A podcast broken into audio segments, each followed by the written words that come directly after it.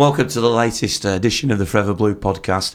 You probably can notice straight away that my voice is not all it should be. It's not from shouting at Wembley, uh, despite, of course, the great victory or the, the win in Real Madrid. Uh, but I have um, a sore throat, which is a result of, well, I won't go into the details of it. It's temperature changes.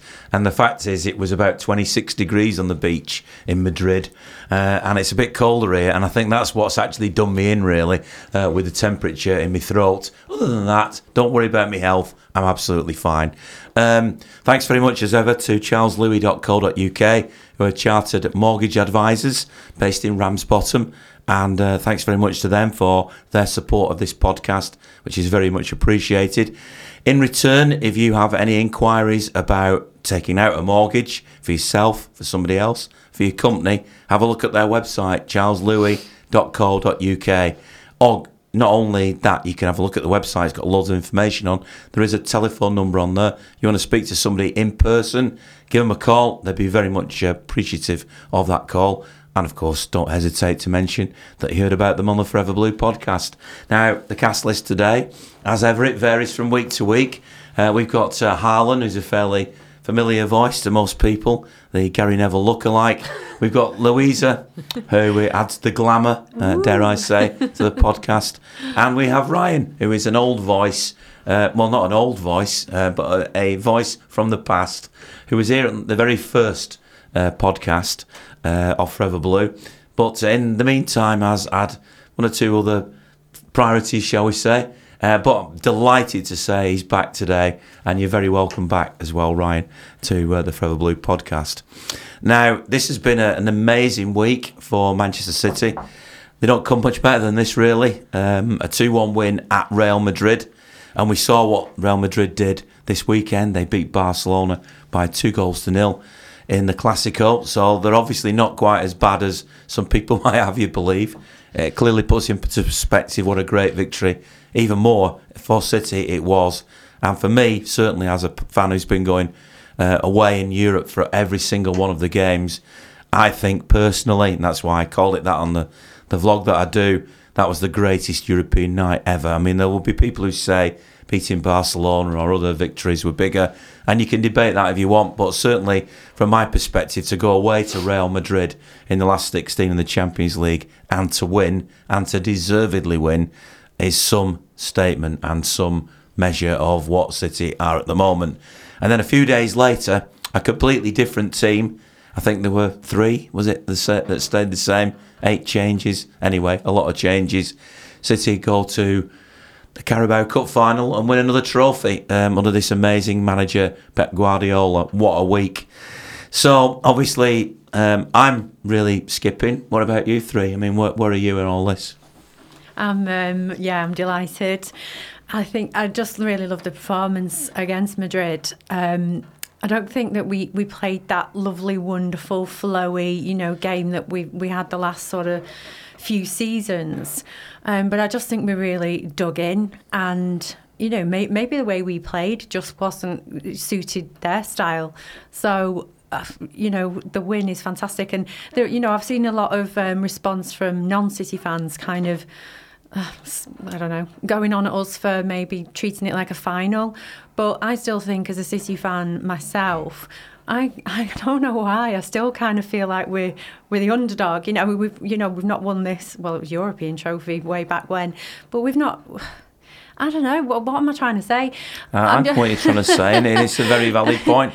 I think City fans are quite a humble bunch generally, yeah. and we'll talk about yeah. the generality of being a City fan in a minute. Yeah, I and, and I love out. this giant that, that is Madrid. You know, we just absolutely we did fantastic, and I was like really proud. I was I felt like a, a soccer mum or something. I don't know. It was a bit a bit of a weird feeling to just see us dig right in and get that win, so we can come home. And you know, and whatever happens, happens as a humble City fan, I'm still not going to go ploughing ahead through this, being arrogant and thinking, yeah, well, we're now going to win it. We're amazing.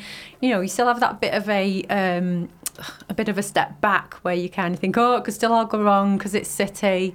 And but I like having that because I don't want to ever be arrogant and I don't want to ever, ever support this team thinking that we're just the best and you're all rubbish and we're going to trample all over you. Absolutely. And I mean, with the coronavirus that's knocking about at the moment, none of us know what direction that's going to go in. And um, who knows that the Champions League, that the, the trans European games are probably the ones that are the most vulnerable. Uh, as far as I'm concerned, if City, if, if, if City, the whole thing's suspended, I'm not saying it will be, but City winning in Madrid still there on the record. But I was still there at the Bernabeu. They still did it. I I, I can't help myself. I, I really enjoyed that. Yeah, Ian, um, hi everyone as well. I am back. Uh, it is not the Gary Neville lookalike, it's Harlan, and that's who I am. Um, so Ian has, uh, yeah, no, I'm not, I'm not accepting that anymore. We're going, we're to have to pick a new name. Um, no, going back to the Madrid game, what a, what a professional tactical performance it was. Um, players did everything that Pep had clearly asked them to do. The setup of the team was different. It wasn't what we're used to seeing. You know, a few unprecedented changes. Maybe not as unprecedented as, as, as you'd think with Jesus playing on the left. He has done that for Brazil a lot. It was um, the Derby team, wasn't it, at Old Trafford? Yeah, it was. It, like you say, it was something different, and I think that you know Pep didn't only do that to to you know surprise Madrid. He did that because maybe that is something that he's been he's been looking to, to not only not experiment with but test. And how better to test it than against a side like that and really find out what what that team is made of. Um, Jesus on the left, like I say, a bit like Brazil. Um, he looked comfortable there. He looked like he was getting more ball there. He looked like he was, you know, moving freer. And defensively, he was fantastic too. I just think that, you know, Madrid weren't expecting us to set up like that. Zidane wasn't. And people can say all they want in about the fact that it's not Madrid that, that you know, Bale and Ronaldo were, you know, or uh, sorry, shall I say, it's not the Madrid that, that Ronaldo was playing for when he was, you know, 27, 28. It's not the Madrid that Bale signed for, for, for, you know, for 86 million. It doesn't matter. It was the Real Madrid of 2020, and that's the team that we beat. You can only beat what's in front of you. And the way that we approached that game and the way that we beat Madrid the other night was superb. And for me, it goes down as, as my favourite European night in my lifetime, anyway. Welcome back, Ryan. Hi. Uh, yeah, I think uh, the Madrid game was our most streetwise European performance, probably of this era. Uh, we went to Madrid, obviously, probably underdogs still in that game. Maybe maybe favourites in the tie, but I think underdogs at the Bernabeu. Um, and we were streetwise. I say too many times in, in, in the previous years, whether it's been Pep, whether it's been Pellegrini, we seem to approach these games in a really certain way. And um, I felt like Pep finally sort of got it right in Europe. And I know that sounds quite critical of him, but I think you look at Liverpool, maybe Spurs last year. There are there have been little things that I think we maybe got wrong. I would probably say most of it's to do with defensive sturdiness. And at Madrid, we clearly set up in a way that was to stop Madrid scoring, but also know that we've got plenty on the counter attack. We've got plenty to go forward with. And I, I mean, I would echo the fact that it is our best European night. Uh, we've still got a job to do, obviously, in the second leg, and, and Madrid won't be thinking they're out just yet, although we have put ourselves in a really good position. But to finally sort of get that big scalp in Europe, I know a lot of people point to the PSG game a few years ago and we beat them over two legs, but I sort of see PSG as a as a similar sort of place to where we're at, trying to make their mark in Europe. Not quite there yet. Madrid are the big boys in Europe whatever they've done in, in, the domestic competitions over the years, I know Barca have been on top for a few years in Spain. Madrid have been on top in Europe. Uh, Ronaldo's gone, but this Madrid team is top of the Liga now. Um, I know you could argue maybe Barca aren't having their best season, but they're not a poor side. And to go there and to turn up and to not be defensively naive and, and leave too many gaps at the back. And I thought the setup was perfect. You know, don't get me wrong, I saw the team and I was a bit like, ooh, Aguero was on the bench and Sterling to a lesser extent, I was a little bit surprised about. But you're right, it was a Man United team in the Carabao Cup. It was set up to to pack the midfield, to stop the other team scoring, and trust our quality on the break. So perfect performance, I thought, and, and we were unlucky to go one 0 down, I thought as well. But perfect game to take into the second leg, really. I did a tweet, a little video tweet from the Bernabeu, basically saying uh, I was a little bit anxious and a bit surprised by the absence of Fernandinho and Aguero in that game. Um, some people took that the wrong way and thought I was being critical. I was asking the question and expressing my anxiety. I was proven completely wrong. I'm always happy to be proven wrong and almost always are proven wrong by Pep. I mean, when I saw the team at Wembley, I'll be honest again, I thought, why, why all these changes? And great to see Fernandinho back, but, you know, I'm not sure I'd have picked that team. But whether it's lesson learned or whatever, I just thought, he'll be right, he'll, he'll win. Although I must admit, until the changes were made, particularly when Kevin De Bruyne are on, we didn't quite dominate in the way that we could dominate and did dominate when he came on, but then he's just such a, a phenomenal player. I mean, what was the, the Wembley experience for you like? I, I was down there, and not all of you will have been there, I assume. No, Uh, no, So I what? didn't, so yeah. you watched it on TV. I watched it on TV. What was the experience for you like then watching it on TV? Um, yeah, for me, um, when Kevin De Bruyne did come on, um, I, I think in my own mind, I think I've kind of figured it out that for and when Vincent, you know, went and there was this big gap, and I think we really struggled. We've struggled to gel.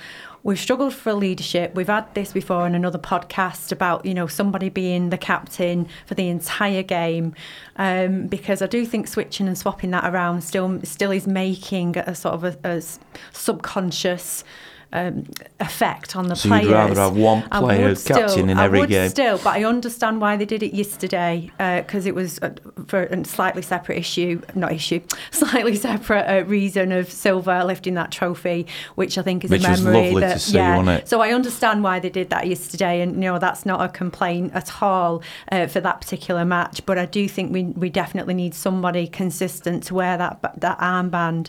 Um, but uh, you know, and, and if it's going to be Kevin De Bruyne, then put it, give it him because I feel watching him throughout, watching the games throughout the season, he is the one that has uh, ramped it up. He's the one that said, right, I'm going to take control of this. I'm going to, you know, sort of spread myself around this pitch and around this team. I'm taking control of the game. I'm going to run back to defend. I'm going to be around the midfield. Oh, and look, I'm up ahead and I'm shooting at the goal.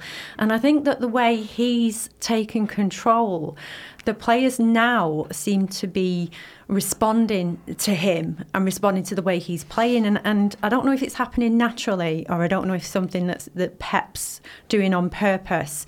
But I do feel that the team are gravitating around De Bruyne now and playing his style and his way. And I quite like that because I do think that we need to, to change it up. You know, everybody's got used to the way we play now. We, we are beatable now. So we do have to have a new idea to stay in front of all the rest of the teams. So when we come back next season, we can have a proper go at the Premier League again. So if it is to build ourselves around one player and it's De Bruyne, let's do it. Let's go for it because for me, I think naturally that's happened this season. As soon as he comes on that pitch, if he is subbed, look what happens.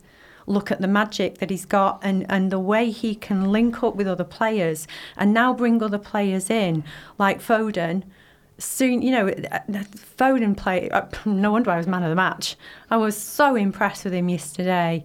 Um, and for him, and you know, to be linking up with De Bruyne was magic for me. We'll talk about Phil Foden in a minute, but De Bruyne also took the penalty, didn't he, uh, in Madrid? And I think that that was a big statement too, wasn't it? I think De Bruyne is is the player in this squad who, if someone's going to drag you through a football match, Kevin De Bruyne will do it. And I think I, I look at that Watford Cup final in in May. Uh, I think De Bruyne started on the bench that day. He came on. I think he got three assists, maybe scored. I, I, the numbers were pretty ridiculous for having a half an hour period. I think he got man of the match as well, second half sub. I, know it's not been the most successful season in terms of the league campaign. You know, there's no beating around the bush with that. It's not gone the way we wanted it to.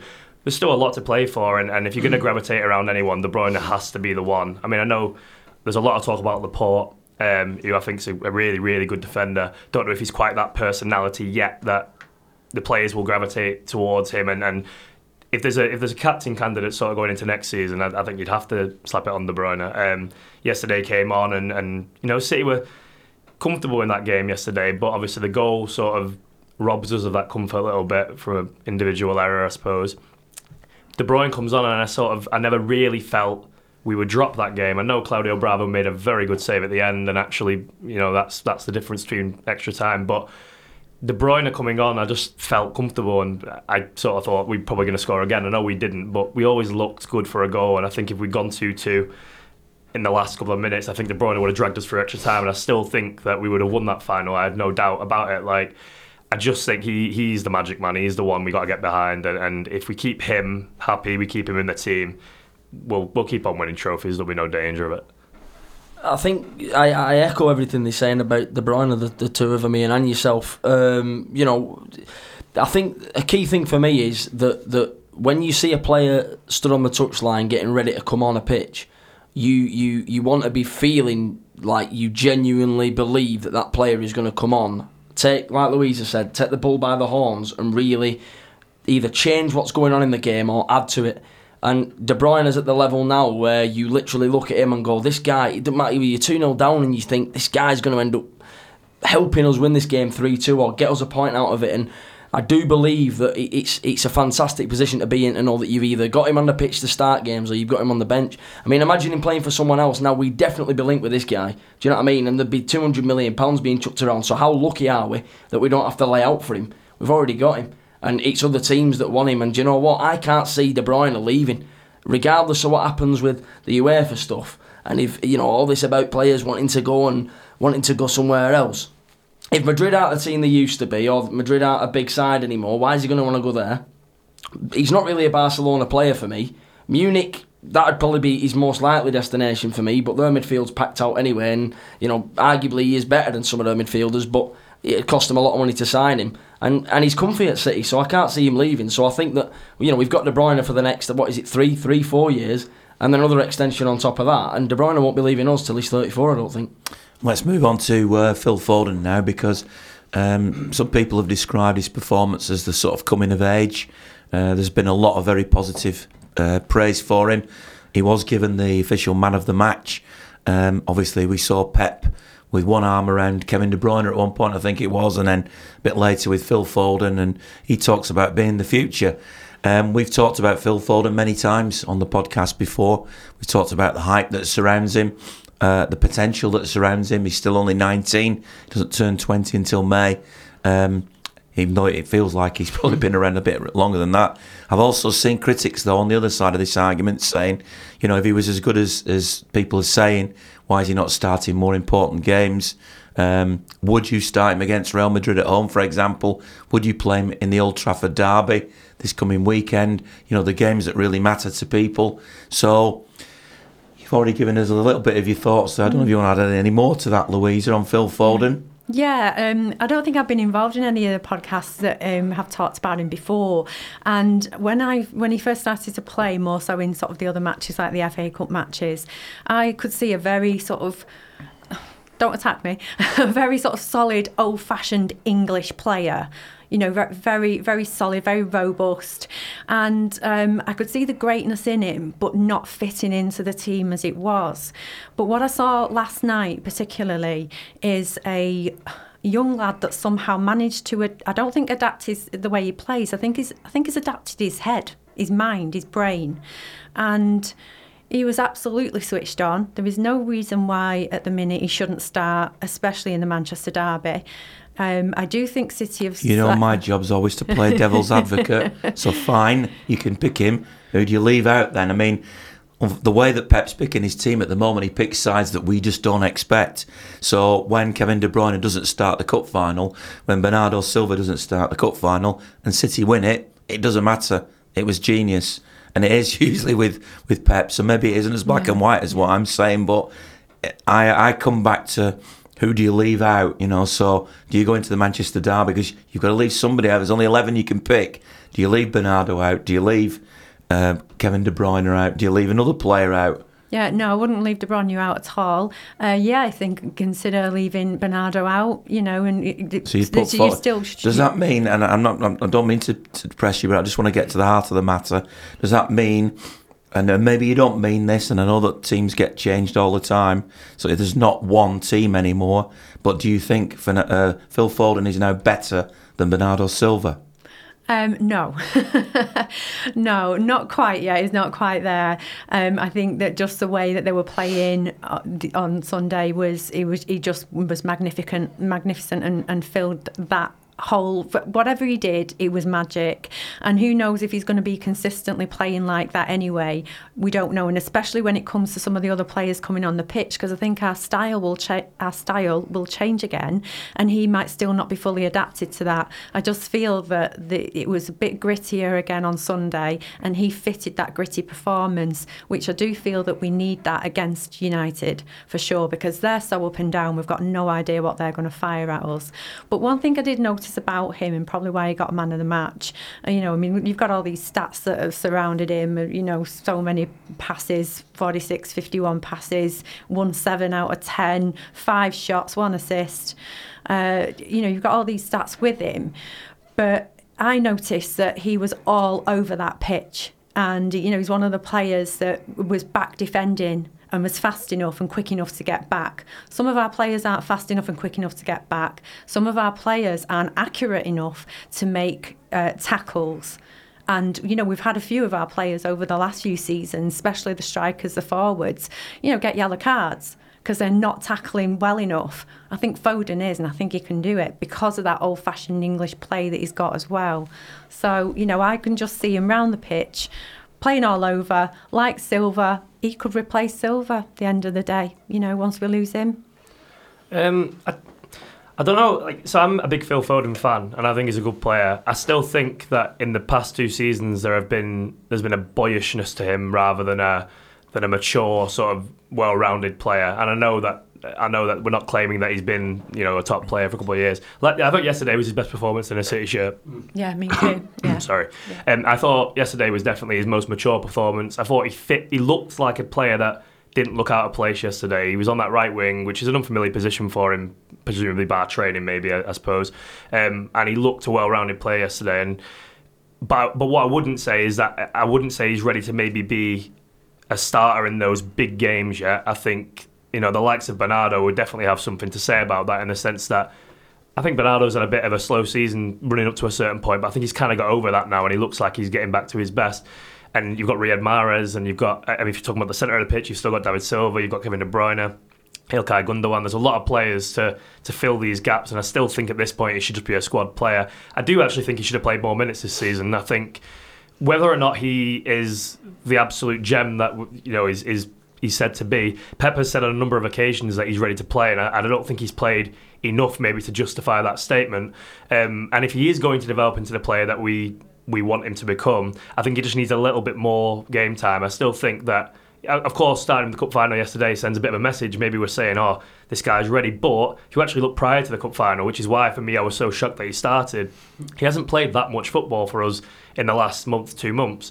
So I still think he's got to work his way into the team. I would like to see him play a few more games. I think in the league, especially where, for lack of a better way of putting it, the league's gone now. Um, you know, maybe not the Champions League games, which are now probably our biggest games of the season. In, in, fairness, that Madrid second leg, I wouldn't be starting him in, but I would be looking at the league campaign and thinking maybe there's time there for him to get some Premier League minutes under his belt because ultimately that's where his bread and butter is going to be in the next 5, 10, 15 years. He's going to have to play those games. Let's get him used to that. Like, don't worry too much about the, the big games, but let's let's get him playing because if he's as ready as Pep says, and I think he just needs a bit more time. I'm not saying every game, I'm not saying he should start every game. Rotation, still coming in, but a, a few more minutes maybe. I don't know. Do you not think though, in being a City fan and being from Manchester, will just set him on fire against United? Possibly, and I've, I've heard the argument that obviously that local sort of passion, you know, is, is really is really good to have in a game. Personally, I don't really tend to buy into it. I don't. I don't. I, I know that. I think it's. I think it's something that maybe applied more years ago. Um, I think with the team we've got, the technical level of this team, I'd be playing the eleven players that fit the game plan the best. And I don't think. I'm not saying that Foden might not be the person that fits the game plan the best, but if I if I was to play Foden, if I was Pep, it'd be because I felt his ability as a footballer was what was going to carry us through. I wouldn't rely too much on the sort of the City fan feel. That's just me personally. I just I just don't I don't place much value on it. I think if he's a good enough player to start the game on, on merit, then play him. Um, but if Bernardo is is better in training that week, I don't think it'll matter to Bernardo that he's not a Mancunian. I think he'll still turn up and run the show. So I don't know. I, I, there's a lot of factors to consider, but for me, he wouldn't be starting the Manchester derby just yet, personally. Yeah, like like Ryan said here, I mean, I like Phil Foden a, uh, uh, a, lot. You know, he's not played many minutes this season at all. He's not played, you know, he's, he, to be honest, he's not played many minutes this season, last season or the season before, people say. However, when you look at the actual amount of games he's played, he's actually played quite a lot of games at the age he's at, at first team level. You know, there's not many players, Phil Foden. I mean, Pep said this himself, didn't he? There's not many players at Phil Foden's age that have played for a top level club as often as he has. And he might not have played as many minutes as people want him to play, but he's played a lot of games for a top, top, top, top world world class team. Um, for me, a bit like Ryan said, I wouldn't be picking him on the, the fact that he's um, Mancunian, the Stockport Iniesta City fan. You know, you've got to be picked on merit. You've got to be picked on performances. Phil Foden yesterday was was fantastic um, when compared to his own performances in the past. But to compare that performance to say Bernardo performance to someone else, I don't think that's fair. You've got to look at Foden's performances against Foden's performances and then judge improvement or you know or, or, or you know negative points or positive points on his own performances. Phil Foden, let's not forget, is a street footballer. That that's that's the style he is. He's he's a born naturally gifted street footballer learned how to play football on the streets of Stockport, which is why he's called the Stockport Iniesta, I can gather. He's been matured and he's been nurtured at academy level and he's been given all the tools to become a potential world class football player. He's naturally gifted, like I say, he's naturally talented, he's developed them skills and honed them skills, and he's become a fantastic young footballer. But at the same time, I watched him against Fulham in the Cup, and for me, he was poor. So what I'm trying to say is, even when he has played, the consistency level of this Phil Foden that we saw yesterday hasn't been seen enough by myself or hasn't been shown enough by him to warrant, like Ryan said, first team starts in big games. Because against Fulham, he wasn't fantastic. You look at the performance yesterday. Was that just a good day at the office for Phil Foden? And then next time he plays in a in a you know cup final or something, he might have a bad day at the office, and then everybody's going, oh, maybe we uh, maybe we judged him on that final performance, but it was a final. He was up for it. He was excited. He thrived on the on the crowd. You know, the consistency levels in these minutes have got to be shown and got to be seen for him to warrant bigger starts in the future. Despite the debate that we've just had, I think the overall feeling is that Phil Foden is improving, um, that he is a player for the future, uh, and that he is much loved and very much loved by Manchester City supporters. You've only got to have seen on social media yesterday the love from Paul Dickov, former striker, um, uh, towards him on Twitter saying how, how, great he was, and others like him, Shaun Goater, he's always very uh, supportive of him as well. So he, he's a player that's not going to go anywhere, and uh, and I'm sure we'll be uh, we'll see a lot more of him in the future. Now there is another player that was discussed a bit yesterday, um, and that's John Stones. now um, City won the cup, and so everybody's happy about that, and everybody's in a positive mood. And maybe now is the wrong time, in a way, to almost have a debate about somebody when it's a negative question. Um, the only reason I bring it up to today is because it is being discussed, and because on the vlog that I did from Wembley's today, um, uh, there was a guy on there, a guy that I know although I, I just bumped into him by random. Um, as you know, when I do the vlogs, I literally walk around the stadium, and whoever I bump into, if they're willing to talk to me, then they can have their say. There is nobody set up, there's nobody arranged beforehand. Even meeting Asa Hartford and Glyn Pardoe and things like that all happened just by not by accident. I mean, I stood in areas where I thought they might go, but I didn't even know those people were going to the game, so they, they're not set up on that basis, Paul, who's a contributor in the past to the the, uh, the podcast, I bumped into, and I didn't even know what he was going to say, and he was a little bit critical of, of John Stones, and he's had some stick by some people on social media for being critical on a day when City won the trophy, and when Andy Morrison said on social media that apart from that one mistake, John Stones was outstanding. But I think it's a worthy conversation for us to have. Um, whether it's perceived as being negative or positive is up to the listener, of course, but also up to you and how you want to talk about John Stones. So give me your thoughts on John Stones. I think it's probably difficult for any person, uh, just to start off with, to fill somebody to fill somebody like Kompany's shoes, and I think that's what we're all wanting from a defender. Um, so whoever that may be, we can't wait for the day. Uh, personally, I sort of have a, a, a, a, an opinion that, yeah, he slipped, made a mistake, and he's, he's made other little tiny mistakes that match, matches before. Of course, yesterday led to the goal. Um, it's, it's a, you know, you can sit here and argue all day that all our forwards and strikers made mistakes yesterday because not every single one of them scored. And that's their job. They're there to score a goal. So there's a different mindset for forwards and, and defenders with, with fans and uh, you know probably even within the coaching staff um, that you know the defenders are expected to make zero mistakes all the time but it's perfectly okay for a striker not to score a goal So I- you know, I, I don't I don't agree with that. He's human. You know, he's he's a he's a lad that's up and down. He's had those injuries that he's come back from. Well, without putting words in the mouth of Paul, because he's not here to say it himself, I think his argument wasn't based necessarily on one performance or one mistake in one game. I think it was an overall view. Um, does that make a difference to what you're saying? Um, no, no, no, it doesn't. No, um, I think that each player, if they, if they're with a club for long enough, has their peaks and troughs. And you know, unfortunately, it's just Stones' turn to not quite be there and not quite be present. I mean, you know, the way he played in in the World Cup for England was absolutely outstanding, and you know, I couldn't believe he was one of our players. I felt so lucky, and he really stepped up to the, the mark for that. You know, certainly the following season afterwards, you know, and, and he, he he lived up to his reputation and was outstanding for us. And at the minute, he's so he's not playing 100% but I, I don't know. I mean i still think since Kompany left there's not just a void on the pitch there- there's a void in the dressing room. That there's you know there's players coming in and out with injuries. There must be all sorts going on in their minds and in their heads. And you know probably at some point during any podcast that i'm on i always come down to the psychology of, of a player and the psychology of a person. And i just i just think that yeah you can be angry at him. Yeah he slipped. Yeah he made a mistake. But so did a bunch of others on the pitch. So did bravo. He made a mistake. He let a goal in.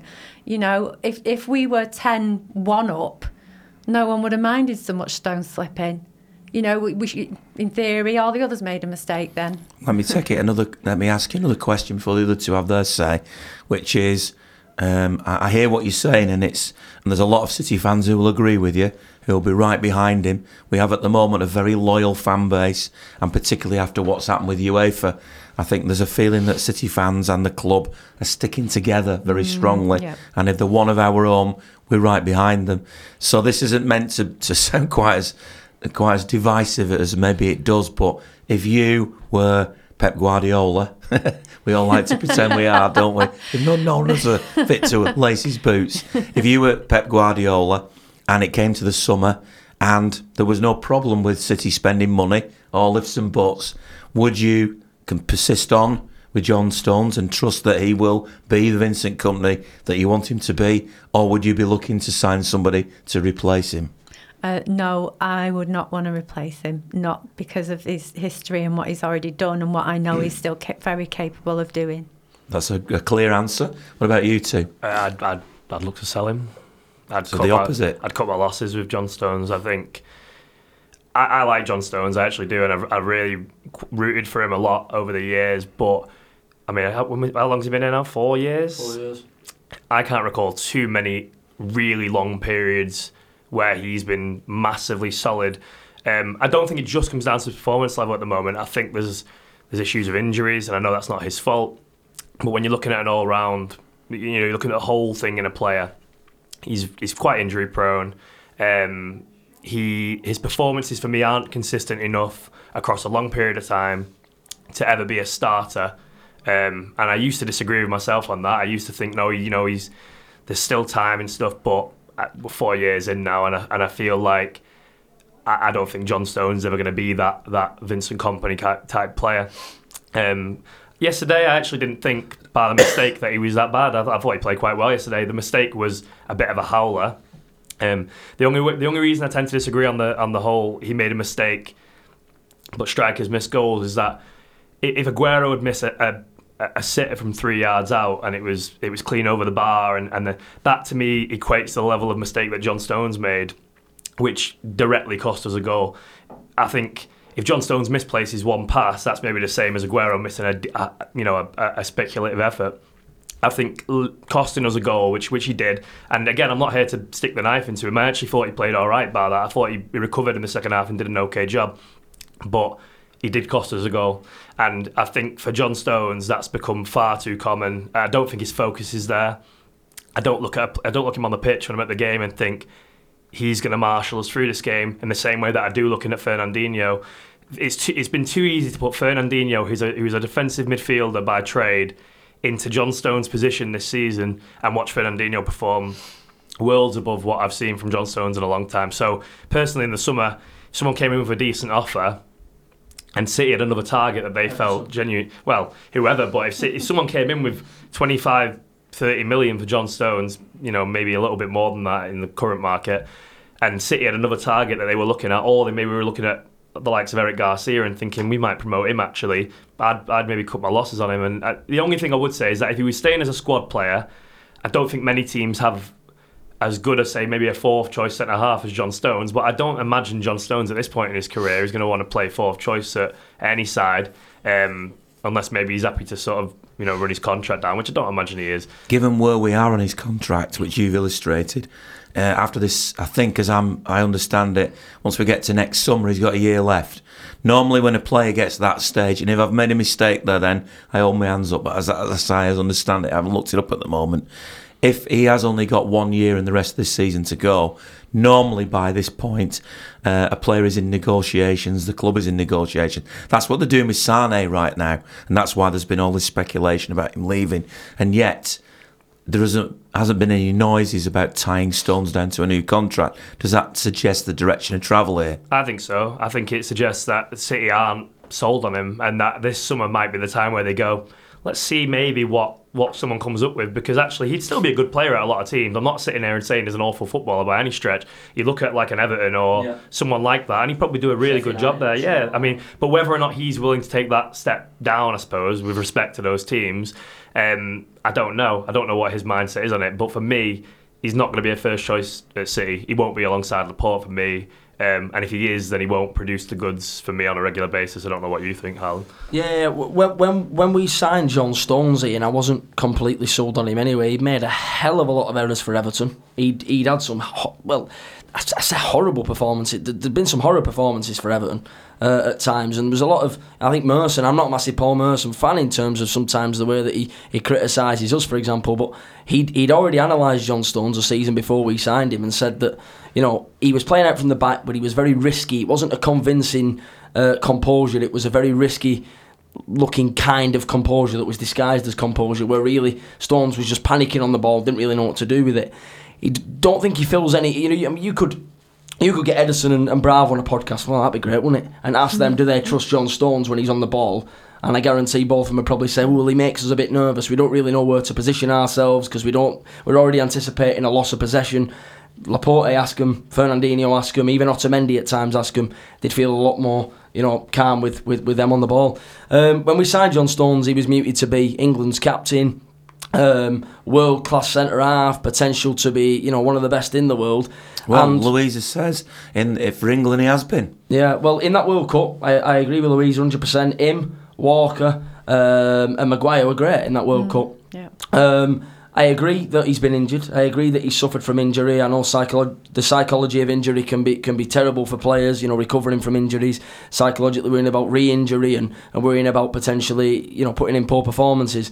But you just look at Laporte's first uh, first game back after the injury. Been out for six months and he looked like he'd not been off the pitch. That's the difference between, in my opinion, a world class centre. I'm not saying everybody has to, you know, you're not world class if you don't deal with injuries, you know, in that manner.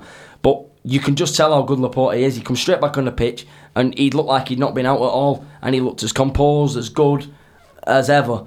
We sign Aymeric from from uh, Bilbao.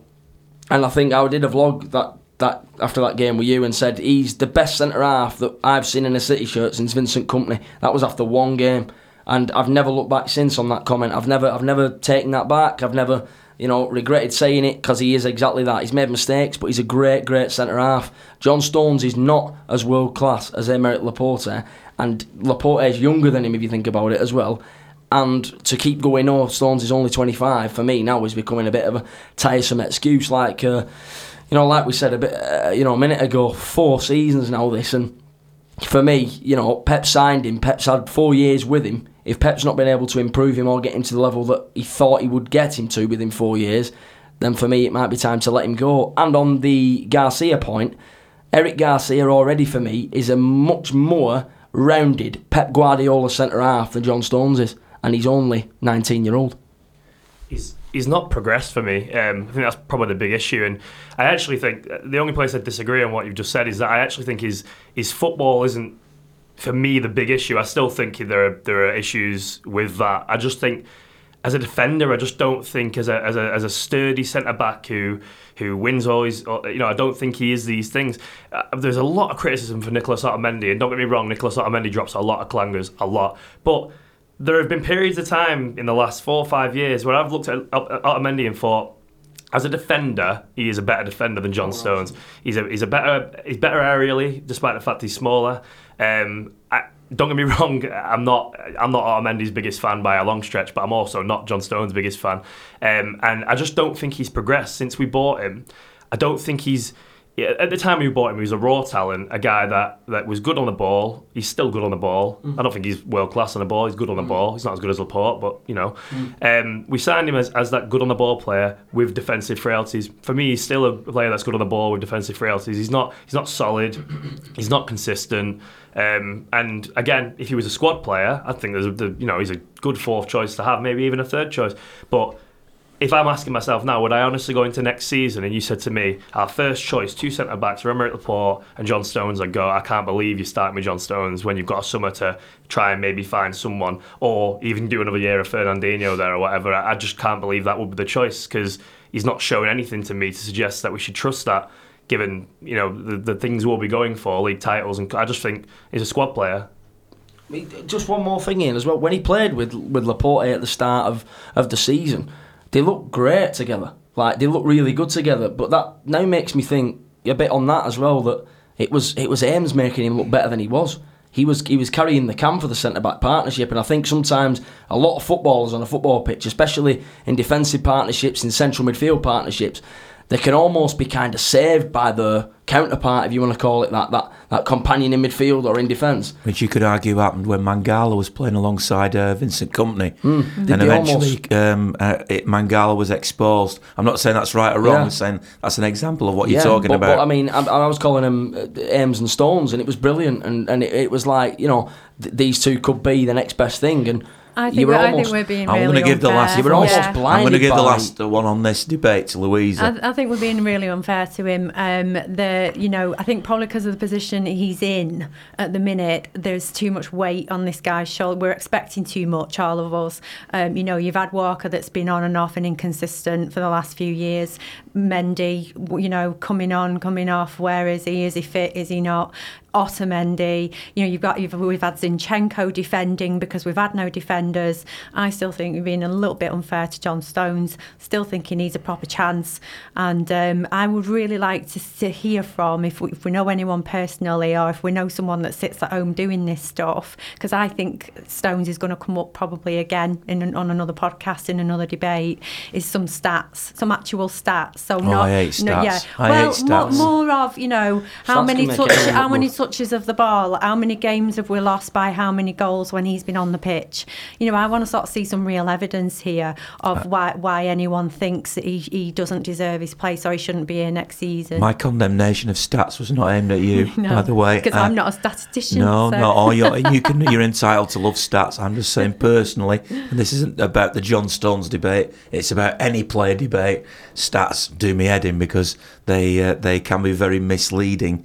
Right, we'll we'll draw a line under that one there. Now, earlier today, and this is a topic that's been talked about so much by City fans, uh, which is the negativity, of course, from from other fans now as well um, as the media towards the club because of what's happened.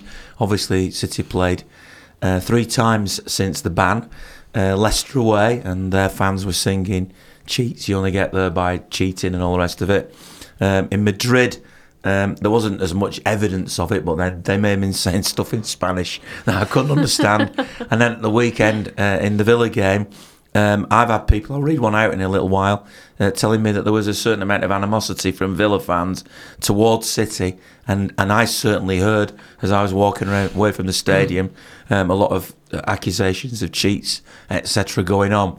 And uh, the feeling is that that the media, and I'm not, I'm not putting an opinion on this, are stoking up a sort of animosity.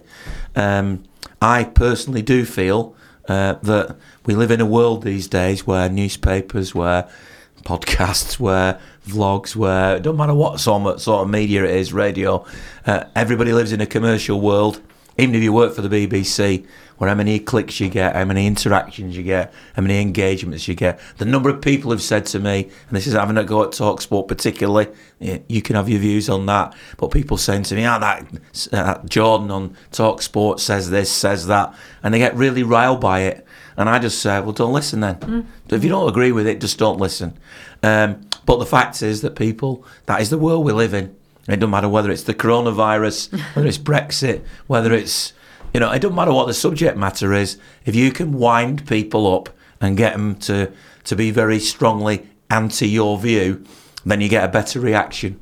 Uh, obviously, I didn't know how you three were going to talk about John Stones. The fact that you disagreed to a certain extent means it was a debate and people yeah. might listen to it more, but it certainly wasn't done. Uh, for all I know, you could have all been in agreement. But on that basis of this animosity, um, Dr. Gary James, who you, you know is the city historian yeah. and writer, did a. I'm going to read out part of what he, he put out as a sort of his little comment on it. It's not all of it. If you want to read the whole thing, uh, go and look him up. Uh, he's called. It's at Gary James Writer. I think I think I've got that right. But certainly, if you look for Gary James uh, on Twitter, uh, and he is a, a superb writer, superb um, skillful City associate who I couldn't recommend higher. They're the stats that matter. Now, whether you whether you agree with what he says isn't the point. The point is he writes eloquently and he hits the nail on the head. Sometimes here's part of what he said. Um, uh, over the last couple of years, City fans have been bombarded with criticism, with some journalists claiming that Manchester City are and then something or other. The latest being that success has made us unhappy and that we pine for the old days in the third tier. what rubbish. It seems it's just been open season for some now, and that City fans have had to resort to social media posts, forums, writing for King of the Kippax, or the Manchester Evening News. He didn't put in the or contribute to the Forever Blue vlogs yeah. or podcast. He left that out, but I hope you you were thinking that as well. I hope somewhere out there will listen and support them. They've been accused of not attending football matches, not existing before 2008, supporting human rights abuses, defending the club at all costs, bias, and much more. I personally cannot remember a time when the fans of any club have received such negativity from such a wide volume of media and other fans. I remember well the days when City uh, fans of English clubs rampaged through Europe and were condemned by net many, but this is different. As far as I'm aware, as a body, Manchester City fans have not committed a crime. They have merely supported their club. Now, that's only a little bit of it. Um, he talks about the diversity of City fans, and we know that among the, the fan base of every football club, there are lots of different people who have lots of different views, lots of different reasons for watching football. Um, but the fact is that at the moment, despite what whatever the ultimate rights and wrongs will be of the UEFA decision, followed by potentially a Premier League decision, uh, City are being called all these names.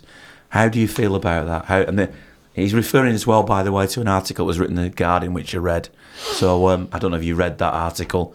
What are your comments? Ian, look, you know, I wasn't brought up in the 70s, 80s, born missed in the nineties. You missed out, Harlan. You know what I mean? Like I, I, wasn't, I wasn't, enough. I wasn't there in the really dark days, but I was there in the darkish, going towards the light, and I can kind of, I can kind of appreciate that. You know, you know, I don't know. It's a weird one, in it? Like, just to dive a, a, a, second, but into kind of what he's, he's touched on. This article about the fans pining for the old days. It's not a it's not a we'd rather have the old days back and not have the success and, and everything that, that goes with the success. It's just I don't I mean I sat there watching the final yesterday and after the, after the second goal and I thought oh, this is going to be pretty easy this, and it was just one of them things where you just think I actually don't feel like a cup final now. Do you know what I mean? It actually just feels like a you know a nice stroll stroll in the park and you almost miss.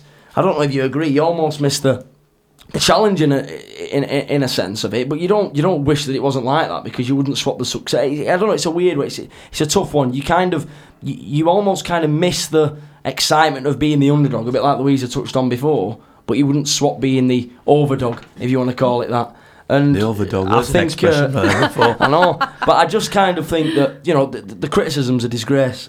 No uncertain terms. Um, I've I've always been you know City out on my sleeve supported the club through thick and thin. Not as much thick as you, Ian, but as much thick as I could possibly support us through.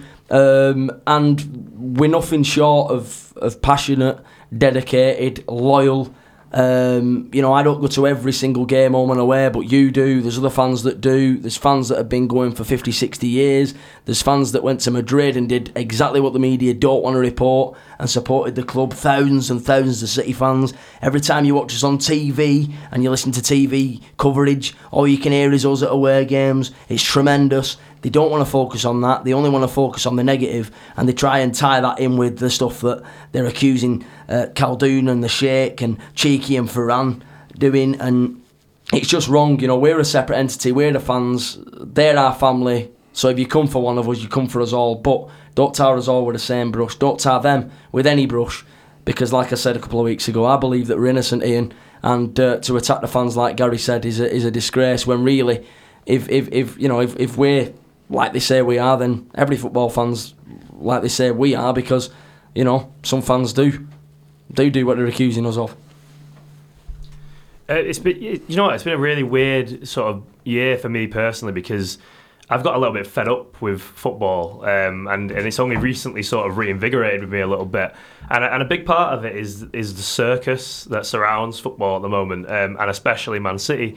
Um, I've missed like before this season. I think I've missed four games in, in about twelve years, home games, I should say, in all competitions. I missed eight this year, which is, you know, pretty staggering, really. But I'm I'm a little bit fed up, or I have been a little bit fed up with everything that surrounds City at the moment. And I'm not saying it's the fault of City. I mean, we're yet to discover whether or not it is the fault of City to a degree, whether they have, you know, done some wrongdoing. Um, but that the media sort of like perception of Man City is is is borderline like you know goody versus villain kind of thing, and, and I don't really. That's what Gary's getting at, really. You know, there's a narrative, there's just a, a very very strong narrative that we are this evil entity um, as a club. Um, and you know that somehow the fans are, are not responsible for that, but are in are in you know sort of for condoning it. Do you mean? Well, well, I think I think I think the idea is that we we have done something wrong by supporting Man City when they when they are these awful awful people who spend money on transfers and they get their money from awful places and they're human rights abuse and all the fans are human rights abusers because because maybe someone tied to it. You know, all well, the that's, fans. that's a crucial part of this this debate because. Um, the fans are just fans. We Yeah. just go and watch Yeah, I the never, I never football. exactly. started Yeah. watching City with, with, with political or, or you know I just want to watch the football team and that's kind of why I got a bit fed up this year with it is that I mean I'm not I'm not going to spark a debate about VAR but um, the start of the season I went to the Spurs game the first home game of the season and, and we scored two perfectly good goals not not the one that was disallowed but we scored two that were given and both times I found myself cheering going to hug my dad and stopping myself and going I, don't, I couldn't tell if he was offside and just sort of stopping So VAR's a big VAR, part. and I just kind of I remember leaving that ground because obviously we scored a goal later on. It got disallowed for nicking Laporte's fingernail, and um, and I I just felt a little bit like fed up. I was a bit, and it's and it's carried on all season. I missed a lot of games, and then Madrid sort of brought me back in a little bit. And it wasn't about us winning in the Champions League. It wasn't about the glory hunting or anything like that. For once, it just felt for a night at least. It was about the football again great performance. I had pride in the performance, and I, and I, and I haven't. It's not that I haven't felt that with City, and, and it's not really City's fault that I've not become. Uh, I've become a bit disinterested this year, but.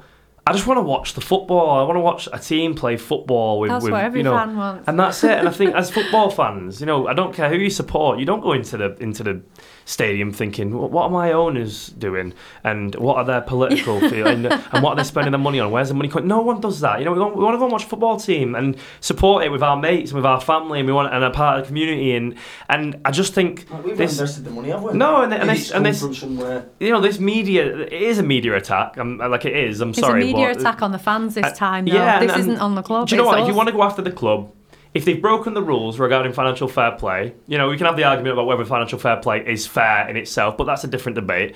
If you want to go after the club for that, then fine. Uh, you know, personally, like if they're going to say that City have broken the rules, fine. But all this stuff about how the fans are responsible and oh, not responsible, but how we we're condoning it and we're in collusion with it because because how dare we support this team who Well, you know one of the things that he said was everything, all the beautiful football, all the brilliant goals has been undercut by the knowledge it was funded by questionable money. It's rubbish. It- It's it- garbage. yeah, right. We don't rock up to games thinking, oh, you know, I, I feel a bit, uh, Oh, yeah, I feel that, that that goal that De Bruyne scored the other day or that penalty. Oh no, no, it's, it's all scored a screamer, funded by I can't- I questionable can't enjoy money. it 'cause of where the yeah, money came can't from, enjoy that. Yeah, There- there- I mean, t- to be honest, as City fans go. Um, I think our responses online have been absolutely brilliant. I do because especially after yesterday, you know, there was other sort of. The, I mean, the, you know, these are quotes from this uh, Guardian, and you know, we're unhappy by the curse of winning trophies. Success is not as much fun as everyone assumes. You know, and all the response that, that's going on is like, oh no, it was terrible winning that yesterday. No, it wasn't any fun. You know, it's terrible being in London, being being at Wembley again. So I do think we're having a good response to it. To be fair. Um, Um, but there were a couple of things in, in there that I didn't, you know, I didn't quite like. And one of the things this Guardian article said was losing to Villa would bring embarrassment. Well, why? What are you trying to say about Villa and other teams in the Premier League anyway? Villa, to me, are on the cusp of greatness themselves. They're in a position that we were in just, you know, just a few years ago, and I can see that, and I can see their passion and dedication as, as a team. And that Grealish is an absolute base. fantastic. Their fan base is like our fan base, and you know, and I I couldn't have apart from maybe somebody like West Ham, who you know we have got a very good relationship with. I couldn't thought of any other team to play yesterday. And yet, and yet, this is I, I can't find the tweet, but it was from Mo Surrey, who's a regular listener. Thanks for listening, Mo. Who tweeted uh, that they'd been on the railway station or the, the underground station or wherever after the game. I think she'd been with some younger people as well, and there'd been a lot of abuse from Aston Villa fans, um, which was aimed at the City fans Oh, on the basis of your club is a cheat, your club is doing this, your club is that, which she argues and other ar- others are arguing is being stoked up by this negativity in the media. And whilst City fans, she says, in her situation, were sort of quite resilient and laughed it off and self-deprecating humour, and anyway, we'd won the cup and nothing really happened. But this feels as if there's a fuse been lit here and something that could become mm. more serious if it's not reined in a little bit Well, because of the ongoing negativity. It. It, it's going to ruin it. Forget the accusations and, and forget, you know, the, the money side and the UEFA thing. You know, somebody says the success isn't as much fun as everybody assumes it will be. If this carries on and on and on into something quite volatile and quite vile, then it isn't going to be as much fun. People are going to, you know, the, the game's struggling as it is because all our lives are so very different than they were 30 years ago. There wasn't much else to do on a Saturday but to go to a football match. You know, even me as a kid going with my dad. And, you know, life's changed. It- it- football might, it, who knows, might struggle. We, nobody knows what the, what the future is. But I think to take it out on the fans that have stood by this club through thick and thin on cold, miserable, wet Manchester Saturdays uh, to, to support this club down in the lower divisions and as they've crawled their way back up. For somebody to say the success isn't as much fun and have Manchester City fans been really happy since the moment Sergio Aguero scored that goal? Are you having a laugh? You know, of course we're happy. And just just one thing that ties with that is, you know, the last one of the last things in this article is what in the end is happiness. Well, you know what? Why don't we all just chill, sit back, be kind? As fans, go to the game and just enjoy it. There are other people that have very serious jobs and futures and careers that take care of all this stuff. That is their job. It is important to them to go to work every day and to work for a football club or for UEFA or whoever. But us as fans don't. We don't have to worry about any of that. We just want to enjoy our team's success. Probably not going to last forever. Like most teams, it doesn't. Look at Liverpool. How long have they been been out of action? They're coming back up. Look at And, Bury, they've not even look got at- a club to look at support Bury anymore. They're in now. trouble They- as they've well now, gone. yeah. They've gone. There are teams in trouble. Bolton. You know, there are so many teams in trouble here. As fans, can we not just come together and just not- have a well, bit of support? The real bottom line is it's whatever you think about anything to do with City, the fans are just fans. Ian, I'll tell you what happiness is, right? Exactly. Happiness is happiness is seeing your team lift lift lift the league cup for the Yeah. third time in a row yesterday Yeah. after sitting there, or shall I say, standing there crying in a pub in 2010, watching Rooney's header at the back of the net away at Old Trafford.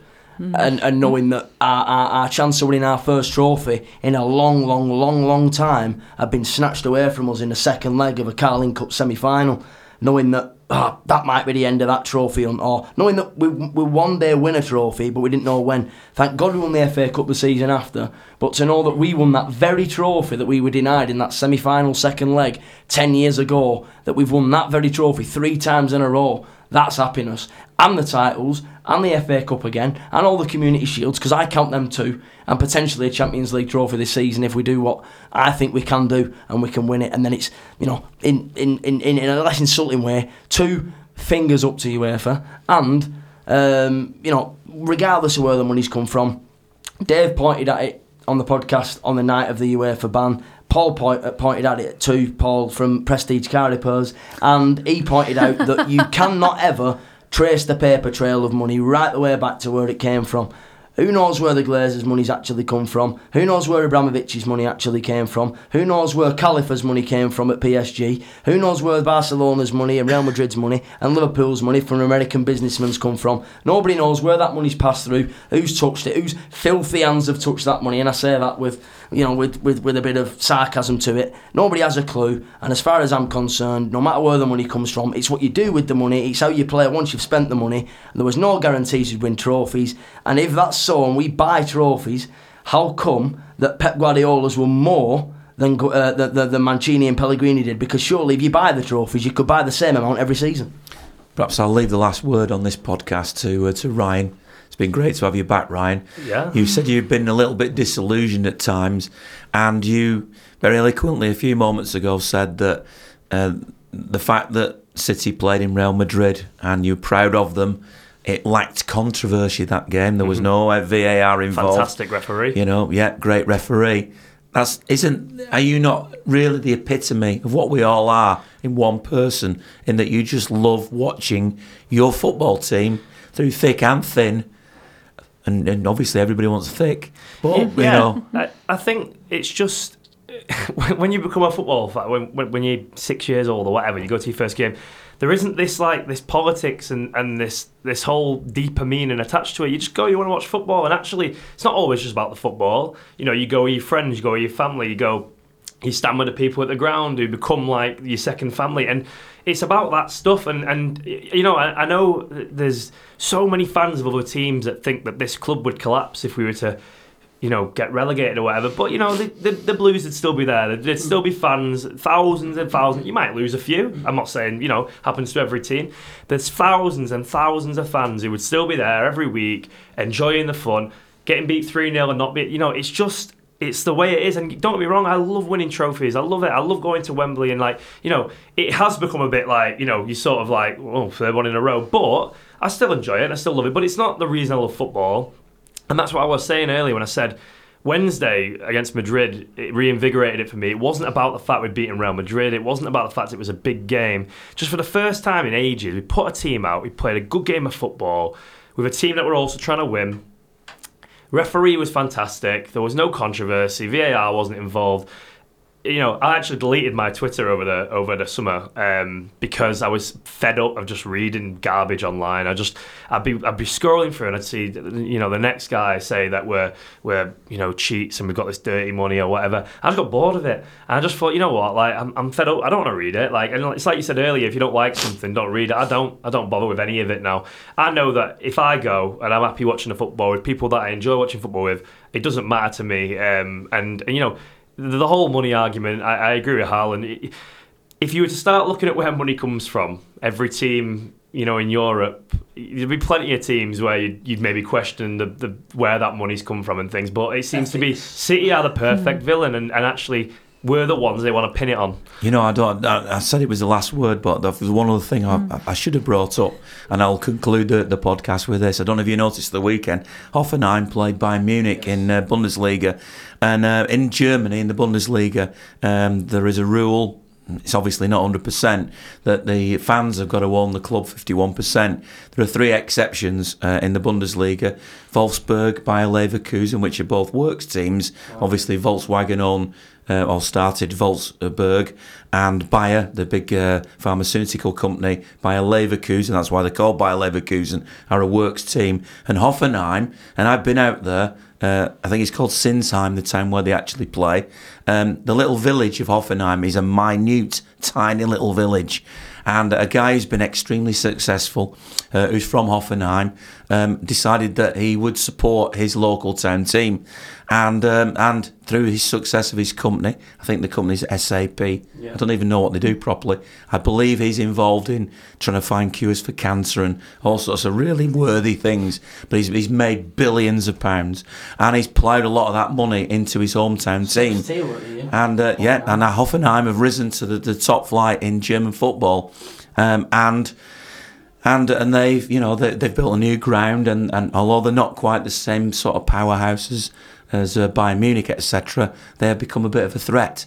The interesting thing was at that game, the Bayern Munich fans fans put a big poster up complaining about this ownership, saying how terrible it was, and I thought I can't. bel this is the fans saying it the, the officials of Bayern Munich, who clearly are some of the people behind trying to get City squashed down, in my opinion, um, had to go out there and plead to their own fans to take those signs down. Hmm. We're in strange times here, and I personally wish Hoffenheim all the best, mm-hmm, Yeah. and and and well done. Yeah. just This is a bloke driving his own team forward, who's who's trying to make him into a bigger team. Why would anybody, anybody, object The to that? The big boys don't like it. They're, they're, you know, Bayern Munich's of the world.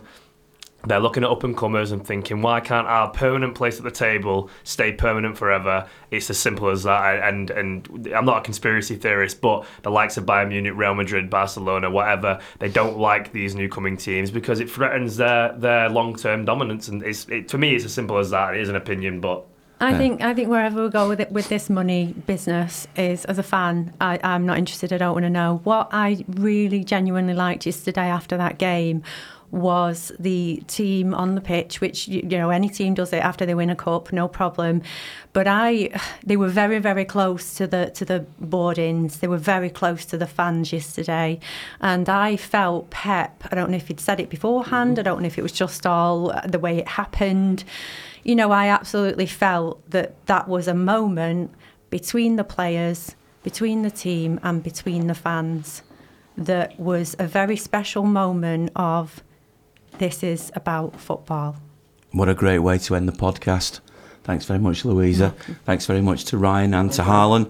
Thanks to you for listening. Thanks, of course, to charleslouis.co.uk, sponsors of the podcast. They are chartered mortgage advisors. So you pick that up at the beginning of the episode. Uh, they have a website, charleslouis.co.uk. Have a look at it. Ring them. Tell them you're a City fan. Just have a chat about football if you want. Uh, and thanks uh, to, to, uh, to for them for supporting us. Obviously, two big games coming up this week: Sheffield Wednesday and FA Cup on Wednesday, and then the Manchester Derby. So I suspect we'll have a lot to talk about when uh, we reconvene. Can reconvene even the Forever Blue podcast in a week's time. Hopefully, I'll have my voice back by then. Um, see you next time.